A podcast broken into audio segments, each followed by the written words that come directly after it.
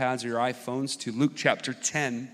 This is our second installment on a series that we started last Sunday called The Controversial Christ.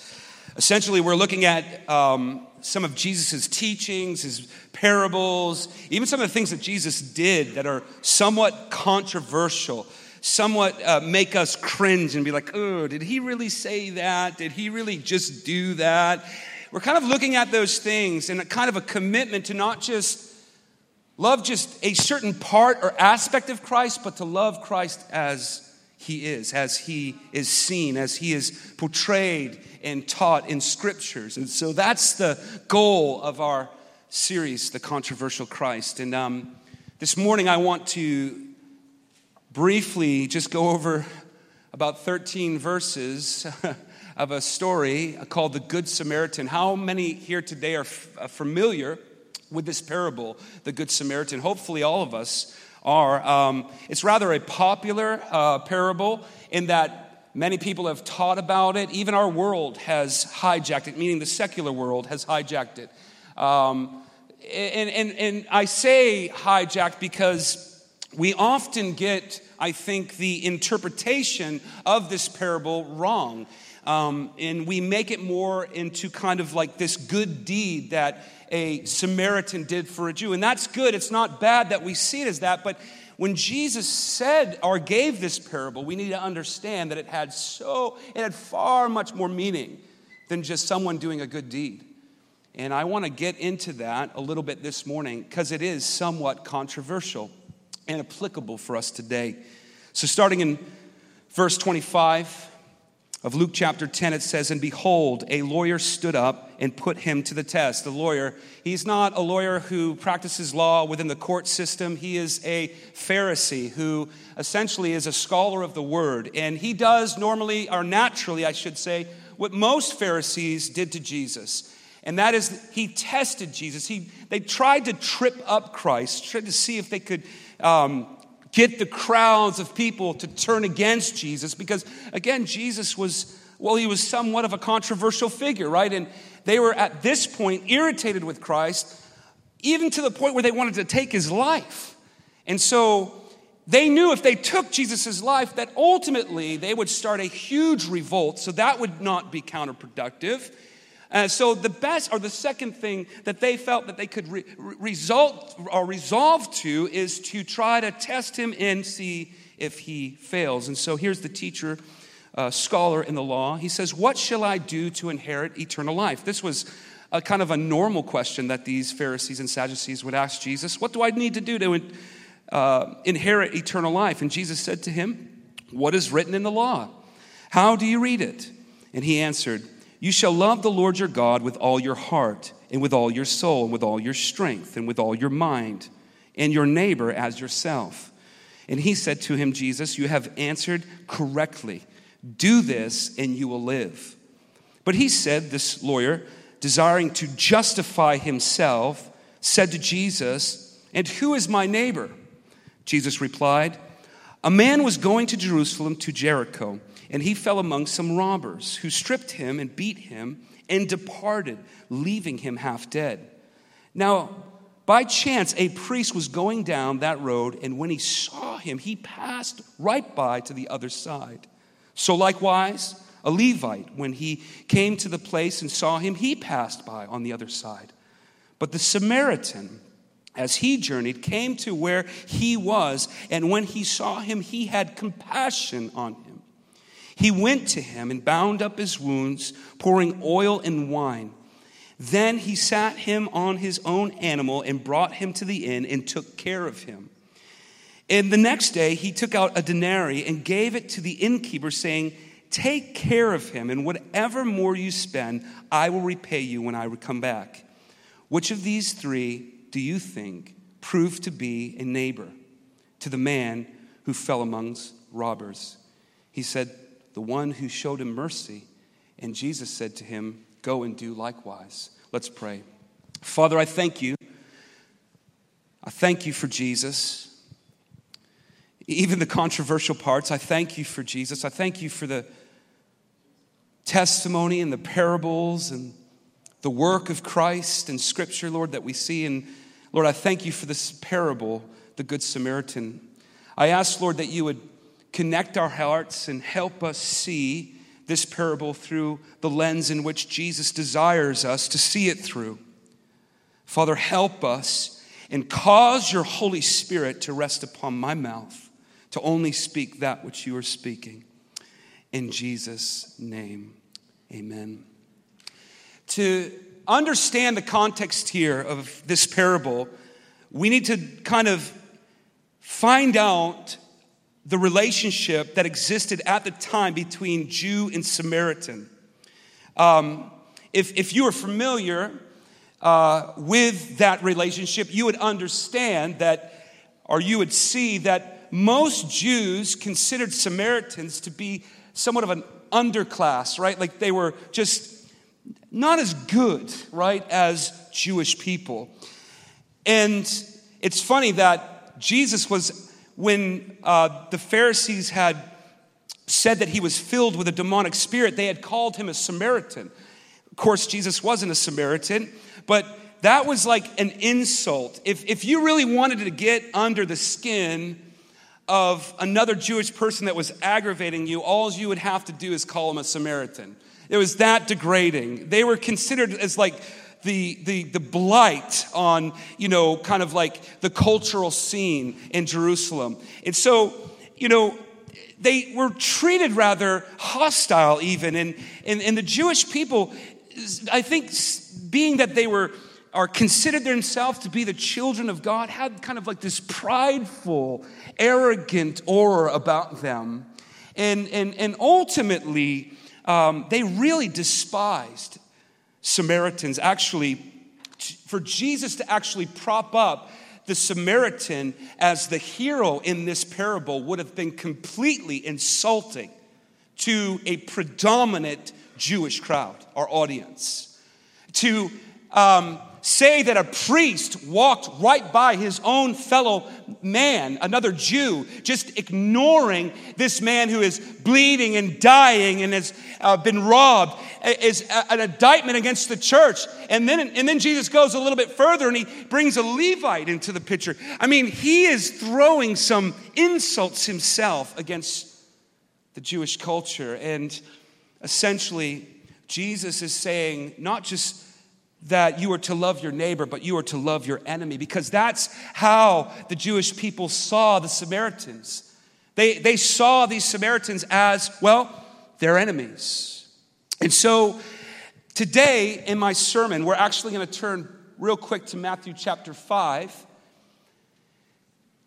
I want us to listen to this sermon today, if we could, uh, through the lens or through the earphones, I don't know if I'm saying that right, but through the lens of this parable about the Good Samaritan. I want every word that I speak today for you as my audience to filter these things through this parable, parable, excuse me, knowing the things that we just discussed. Turn with me to Matthew chapter 5, 43 through 48.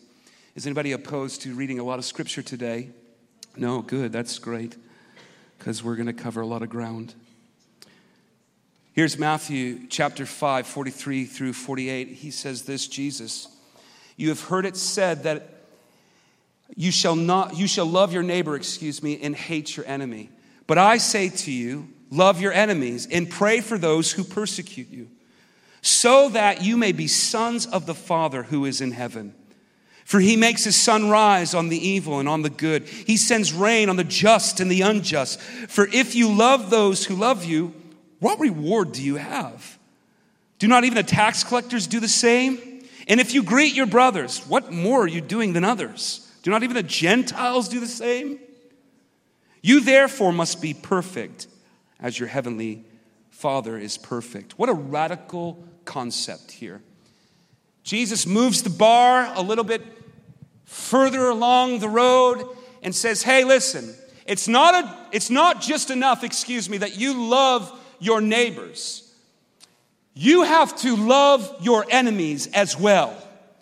And, you have to love them in the same way in which you love your neighbors. Now, I don't know about you, right out the door, that's a bit controversial. I can hardly love my son the way he should be loved. I can hardly love my wife the way Christ loves the church. But now Jesus ups the ante and says, I got to do this with my enemy. This is bizarre. This is such a radical um, concept. And it's a departure from what was. You see, it was never written in the Old Testament that you should hate your enemy. Right? I mean, the Old Testament doesn't endorse hatred. Jesus is speaking now to the heart of those who are listening that in, in a similar fashion that if you're to have anger in your heart towards a brother it's like committing murder or if you look at a woman with lust in your heart is as if you were committing the act of adultery. This is what Jesus is confronting. He's confronting the heart. The Old Testament does not endorse hate, but yet hate was prevalent amongst the Jewish culture. Hatred towards the Samaritan. And Jesus goes right into that hate and says, Love your enemies. Do good to those who hate you. Bless those who curse you. And pray for those who abuse you. Friends, this still remains for us today. Uh, countercultural, doesn't it? Very controversial. Again, as I said, I can barely love my, my, my family and those who are close to me in the way that they should be loved. Now Jesus invites me, us, his body, to love our enemies in the same heart, in the same manner. This is unbelievable. But only Christian love, only love with Jesus as the driving force behind it, can cause a man like, or a woman like you and me to, to have or be empowered with, I should say, forgiveness in love towards our enemy. You take, for example, Corrie ten who had lost a majority of her family in Nazi concentration camps. She years later traveled the globe and she preached on the forgiveness and the grace of God. One day, a man walked into one of those lectures who was a guard at one of these concentration camps. And that love filled Corrie's heart. That message of grace that message of love your enemies filled her heart so much to the fact where she could embrace this man, hug him, and spend a little time with him. Only Christian love can do this. God gave Corrie the opportunity to do that. You got to imagine that this guy represented all that was bad in that era. Corrie saw Jews exterminated, her own family killed because they were protecting Jews from extermination. But yet she was given the opportunity now in a lecture to extend by, I believe, the power and grace of God to extend love for her oppressor. I believe God's still in the business of doing that. My point is this, friends it is not easy to love our enemies. It's, it's one thing to love those who are like us, right? That's easy. You know, it's, um, it's, it's not hard to love those in whom we get along with and we enjoy being around. But Jesus says there's no real reward in that. That's what he says. Even the Gentiles can do this. You know, again, speaking towards a people group in which Jews would have hated at that time. Even the Gentiles could love somebody who's easy to love. But Jesus says there's no reward in that, right? And so essentially, there's no reward in doing what comes easy. Let me say that again, unless you're not listening. There's no reward in this case of doing what's easy. It is only the hard and narrow road that we walk. Because none of us, none of us do a good job at loving our enemies, let alone those whom we adore and cherish. So the reward comes when we do the unthinkable. The reward comes when we do the uncommon. The reward comes when we go against the grain of what comes naturally to us, when somebody has wronged us? Come on. Can I just speak? Oh, I mean, what is your reaction when you find out Sister so and so's talking bad about you in the bathroom after church? What's your reaction? Oh, I know, I know. You got thick skin, right? Yeah, yeah, sure, sure. Oh, to be a fly on the wall in your bedroom. What is your reaction? I'm telling you, pay attention to those reactions. They say a lot about your heart. So the reward comes when we go against the grain, when we go countercultural or, you know, in an unnatural path when somebody has wronged us. But in order to do this, friends, we have to know. We have to know what love is. We have to know what biblical love is. And I want to stress that because, listen, I mean, the world does a great job, right? of trying to define, let's just take, for example, love. And, and ultimately, when we find that definition that the world paints for us of love, we're often let down. And, and yet, we're let down, but we find out that the Bible's definition of love is completely different. Completely different. And I want to stress this. I want to encourage you to look towards the scripture to define things like love and other things that are, that are hard to grapple with and that the world seeks to paint their own or give their own definition. I want to encourage you, look at the Bible. Listen, if you've ever been to a wedding, which I think we're going to be at one soon, uh, Bennett, Serene, yeah, yeah, you like that? I didn't. That's just that just that's free. Um, Thank you. I gotta slow down. This is always tricky. Thank you, translators. Thank you. Thank you. If you've ever been to a wedding, though, you've probably heard 1 Corinthians 13 cited. Let's turn there. 1 Corinthians 13, 4 through 8. Is this okay? Everybody all right? All right. Um, are you happy? Tell your face that. Tell your face. Say, face, I'm happy. Put a smile on. It's okay. It's church. We're not at a, we're not at a funeral. We're, we're at church. It's like a party. It's like a party. That's what it is. You're like, but you're mad. No, I'm not mad. I'm just excited, guys. I just yell. I'm sorry. It's uh, my dad did it. His father did it. It's kind of just, you know, kind of inherited it. 1 Corinthians chapter 13, starting in verse 4, Paul the apostle says this love is patient and kind. Love does not envy or boast. It is not arrogant or rude. It does not insist on its own way. It is not irritable or resentful. It does not rejoice at wrongdoing, but rejoices with the truth. Love bears all things, believes all things, hopes all things, endures all things. Love never ends. As for prophecies, they will pass away. As for tongues, they will cease. As for knowledge, well, they will pass away. These passages are beautiful, right? When it comes to wedding ceremonies, they really are. But I don't know if the Apostle Paul had marital love in mind when he wrote this. And I'm just taking a guess. It's probably not what was the first thing that came to his mind. Although I'm not against it, I think it's beautiful, but I, I you know, I think it needs to go a little bit deeper than that. You know, for example, um, the King James version of the word love, the English word love, encompasses a wide variety of feelings. Really, um, love could be that warm, fuzzy feeling you get, or that sexual desire that you have towards someone you admire. Um, that can make it hard, really, to distinguish, if you think about it, between uh, uh, like you know, the definition of, the, of worldly love and biblical uh, love or the meaning of biblical love. Therefore, uh, making those distinctions hard when it comes to like loving your favorite food, um, you know, uh, loving your favorite household pet to now loving God. I mean, it's, you know, some, some, there's just no comparison, right? But Paul's definition and the word that he uses is the same word that Jesus uses when he talks to Peter and says, Peter, do you love me? It's agape love. And in this um, context, it means putting the needs of others before your own. Now we have just raised the water table here. Paul essentially says listen, the definition of love is that you would prefer, prefer excuse me, the needs of others above your own.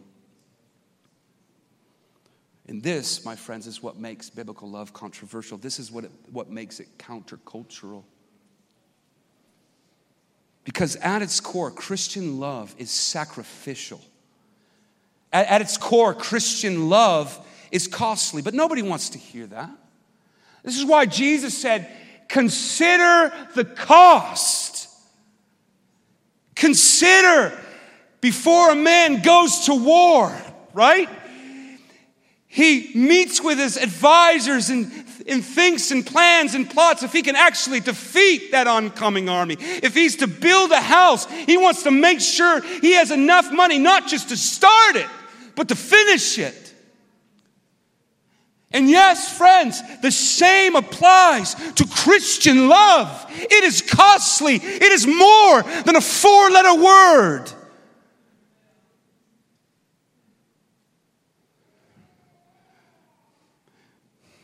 Why Jesus can say in John 15, verses 12 and 13, This is my commandment, that you love one another as I have loved you. And he doesn't just stop there. He says this greater love has no one than this that someone lay down his life for his friends. Now, he uses the word friends, but yet in Matthew chapter 5, he ups the water table and says, also for your enemies. Who is my neighbor? Who are my friends? Jesus says, everyone. Everyone. hmm. Is one more scripture okay to read? Okay. Are you guys getting bored? Okay, I hope not. So, I mean, it's too bad if you are. I'm, I'm going to be up here for at least another 15 minutes at least. Uh, Matthew chapter 5, verse 38. Matthew chapter 5, verse 38. Here's Christ again. He says this You have heard uh, that it was said, an eye for an eye and a tooth for a tooth. But I say, do not resist the one who is evil. Wow. Let's let that sink in for a little bit. Do not resist the one who is evil. If anyone slaps you in the right cheek, turn to him and give him the other also. And if anyone who would, uh, would sue you and take your tunic, let him have also your cloak as well. And if anyone forces you to go one mile, go with him two miles. Give to the one who begs from you and do not refuse the one who wants to borrow from you. Christian love, it sees the needs of others and sacrificially places those needs above their own, no matter what the cost. This is what it means to love like Christ. We have a perfect example in Jesus, don't we? We have a perfect example in Jesus that He Himself he didn't just give his life for his friends, he gave, according to Paul, his life for his enemies. You and I, me and you, we were his enemies, right? That's what the Bible teaches. And, and, and Christ just doesn't go to the cross for those who are his disciples and those who are following him at the time. He goes to the cross for his enemies. He, he goes to the cross for his enemies that they might follow him too, that they might become his disciples, excuse me. Guys, this is edgy stuff. It is, it is, it is on the edge. I mean, the, I've had such a shallow definition of love. And I've, I've, I've, this week in studying, I've come, oh, I've come face to face with the God who is love. And I think it would be best that we all have that moment. That we all have that face to face interaction where our, our love for others becomes deep and sincere. And, and it goes beyond those in whom we enjoy, those in whom we love already, but it goes right to those who curse us, persecute us, and speak all matter of evil against us. Oh, I love that. I love the golf clap. It's, uh, thank you. You're my one fan. I appreciate you. I love you so much. Guys, it's okay to clap. It's actually encouraging to me, okay? I need all the encouragement I can get. I, yeah, there you go. Wow.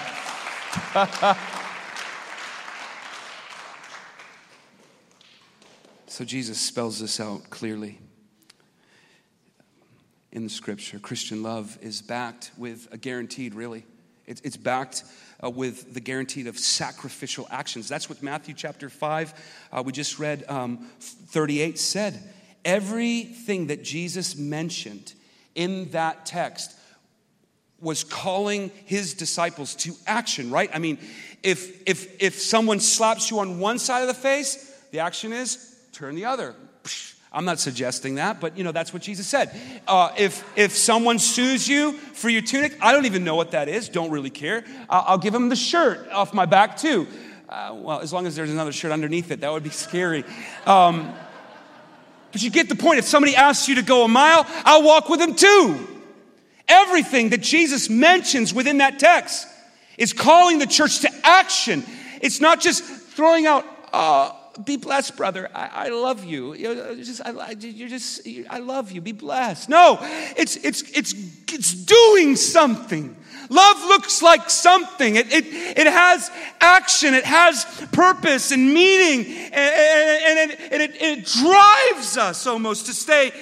Uh, you know, to keep us from being indifferent and, and complacent when we see somebody who's in need, or if we see somebody who's attacking us. It's not just a four letter word, it's, it's I'll go that extra mile. And this is what's countercultural. I mean, I imagine that some of you are sitting in your seat like, what is he talking about? Like, how is, where is the justice in this? Uh, isn't that just like human nature? Where's the justice? Do we not know that justice is God's? He will vindicate, He will answer and bring justice where there has been injustice. That is not our job. That is not what the scripture teaches. We are not God. What God has given us to do is to love, is to forgive, is to be um, graceful towards our enemies, not seek for their justice for justice to be served.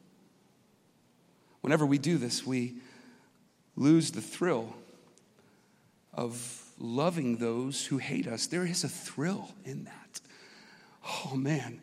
I mean, I don't want, I'll use myself as an example just because of, you know, I just have, um, I guess, the fortune of having to take a lot of arrows and a lot of insults and, and, and people's frustrations just because I'm the pastor. And I'm telling you, there's something that happens in my heart when I choose not to resent, when I choose not to be angry, but to uh, extend love and grace towards a situation. There's a certain kind of thrill that fills me and excites me and whenever you forego um, living out purposeful Christian love, you are foregoing a living without that thrill of forgiving your enemies. I, I want to grow in loving a love for my enemies. So this begs the question briefly. Um, what's the real risk, right? I mean, you know, we just got um, my family uh, we got health insurance. Well, we just did. We have had health insurance. We got like a retirement plan going. All these certain things, and and of course, I have people coming over and like taking my blood and making sure that I'm not like this, you know, cancer-ridden like cholesterol, you know, like off the charts. Like, like we're going to cover this guy. You know, they know they want to make sure that there's not a lot of risk. But uh, whenever we uh, think about loving our enemies, of course, if you're normal, if you're a human being breathing air, you probably probably have thought, like, well, there's a lot of risk in that, right? There's, there's a lot uh, uh, of, of things that I'm afraid of losing. So, um, growing up with five siblings, um, I was the youngest for, I think, about, I don't know, seven or eight years. And I don't know if you've experienced this, you who have grown up in uh, larger sized families, but um, being the youngest, I used to take like the brunt of like everything. Um, so, for example, if let's say um, we used to anybody do chores when you were growing up, and your parents ever have like you know like okay, like it's your job to do this, it's your job to do that. Um, well, we had chores growing up, and um, I remember going back into my um, younger self uh, there was a Tuesday where I was supposed to wash the dishes, and my brother Phil, he did this um, normally on a constant basis. I don't know why I didn't smarten up and see the tactic, but um, he came up to me and said, "Hey, Daryl," it's like you know, I, I really want to wash the dishes. That should have been a red flag right there. Um, I really want to wash the dishes. You mind taking out the dogs for me? I'm like, hey, like I don't want to wash the dishes. Like I'm fine with that. So yeah, I'll walk the, I'll walk the dog. So throughout the day, after I walked the dog, I came in and realized that the dishes weren't washed. Looked at my watch and said, Oh, mom and dad are going to be home soon. I wonder if Phil's going to do those dishes. Lo and behold, Phil never did the dishes. Mom and dad came home and said, Why aren't the dishes done? My brother Phil said, Daryl didn't do them. and I'm like, What? Yeah. And of course, my older brother, you know, affirmed, Yep, yep, no, it was Daryl's job. He didn't do them my older sister, yeah, it's just throw Johnny under the bus, pretty much. So I went down, right? And there was a part of me that resented my siblings for this, right? I mean, naturally. I, I, wanted justice. I, and even when, it was funny, even when my name was cleared, I still wanted justice. I want, they gotta pay for this.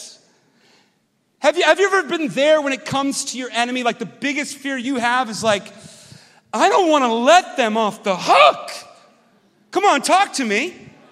Like the real fear is like, if I forgive them, they're going to get away with something. And this isn't Christianity at all. This isn't what the Bible teaches. The Bible teaches that no man will get off the hook for their wrongdoing, for the injustice that they commit. The Bible teaches us that vengeance is the Lord. That may be some strong language, but you're going to have to take it up with the big man upstairs. I didn't write it, I'm just saying it. I like what John Piper says in an article he wrote on the vengeance of God. He said this All sins will be punished either on the cross, listen to me, because this is very important. All sins will be punished either on the cross for those who repent, and you can't improve upon that right there. We can't. Like, so, like, our little pettiness of wanting, you know, our siblings or whoever, that person who cut us off the road or gave us the finger, told us we were number one. Like, like, Judgment belongs, vengeance belongs to God, and you can't improve upon that. And so Piper says sins will be punished either on the cross for those who repent, you can't improve upon that, or in hell. Oh my goodness. For those who do not repent. And my friends, you can't improve upon that. We need to lay aside our pettiness our, our, job, our MO, like what we're called to do as believers, is not uh, uh, uh, seek out vengeance. It's not to make sure we, got ju- we get justice. It's to make sure we love. And it's to make sure that we go the distance in love rather than hardening our hearts and saying, no, no, no, you're going to pay for what you do. No, no, no. That's not biblical love. That's not Christian love. God will have the final say. Let Him, because He will do a far better job in it than you will ever do. And matter of fact, when it comes to the cross, the ground is level. The same things you need forgiveness is prob- for is the same things most likely your enemies need forgiveness for. And God knows because God sees all, knows all. So we give it to Him. We trust that He will have His day of reckoning. And friends, I'm happy with that. Justice belongs to the Lord. We need to stop playing God, let God be God, and do what Jesus taught us to do. And that is love sacrificially through costly actions like Christ loved us. Bow your heads and pray.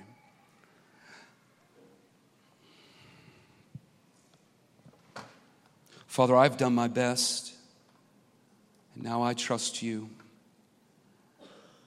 to do the rest, Lord. I trust you to do the work in our hearts that's needed to be done.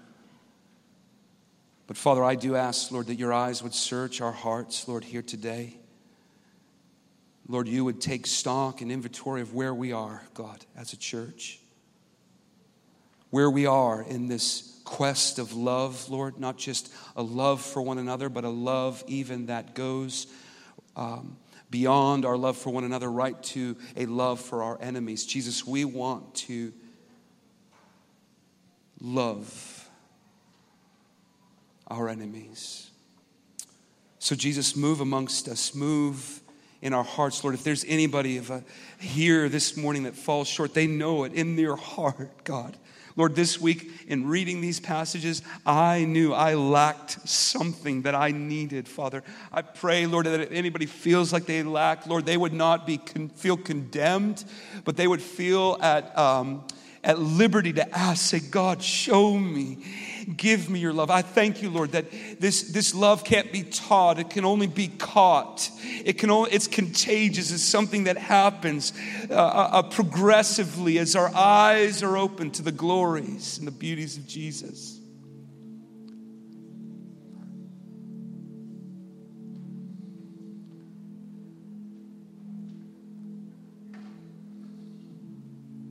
Father, I want to love my enemies.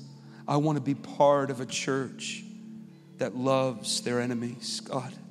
I don't want to always be throwing stones, God, at sinners, throwing stones at issues and injustice, God. I just want to hear the words of Christ when he says, Love your enemies. I want to love my enemies, Jesus. That's what I want to do. I don't have a need, God, for justice. I only have a need to be like Christ. That is our need, God. So when somebody has wronged us, when somebody has said something that's hurt us, God, when somebody has done something that brought pain and misunderstanding, God, I pray that our reaction is, How can I be like Christ in this situation? How can I be like Jesus and love them well? Give me, give us opportunities, Jesus. Many, many, many, many opportunities to grow in this love, even in this community, Jesus. I pray right now, God, as even there are probably some enemies in this congregation. Oh, be it far from us, God that we would allow Satan to deceive us. Forgive us, God. Bind us together, God. Bind us together with cords that cannot easily be broken when the enemy comes in to sow his seeds of division, God. Oh, God.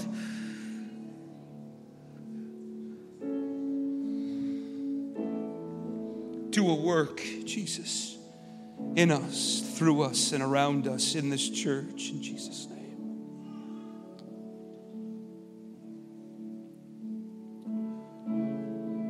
You know, I got to be honest, you can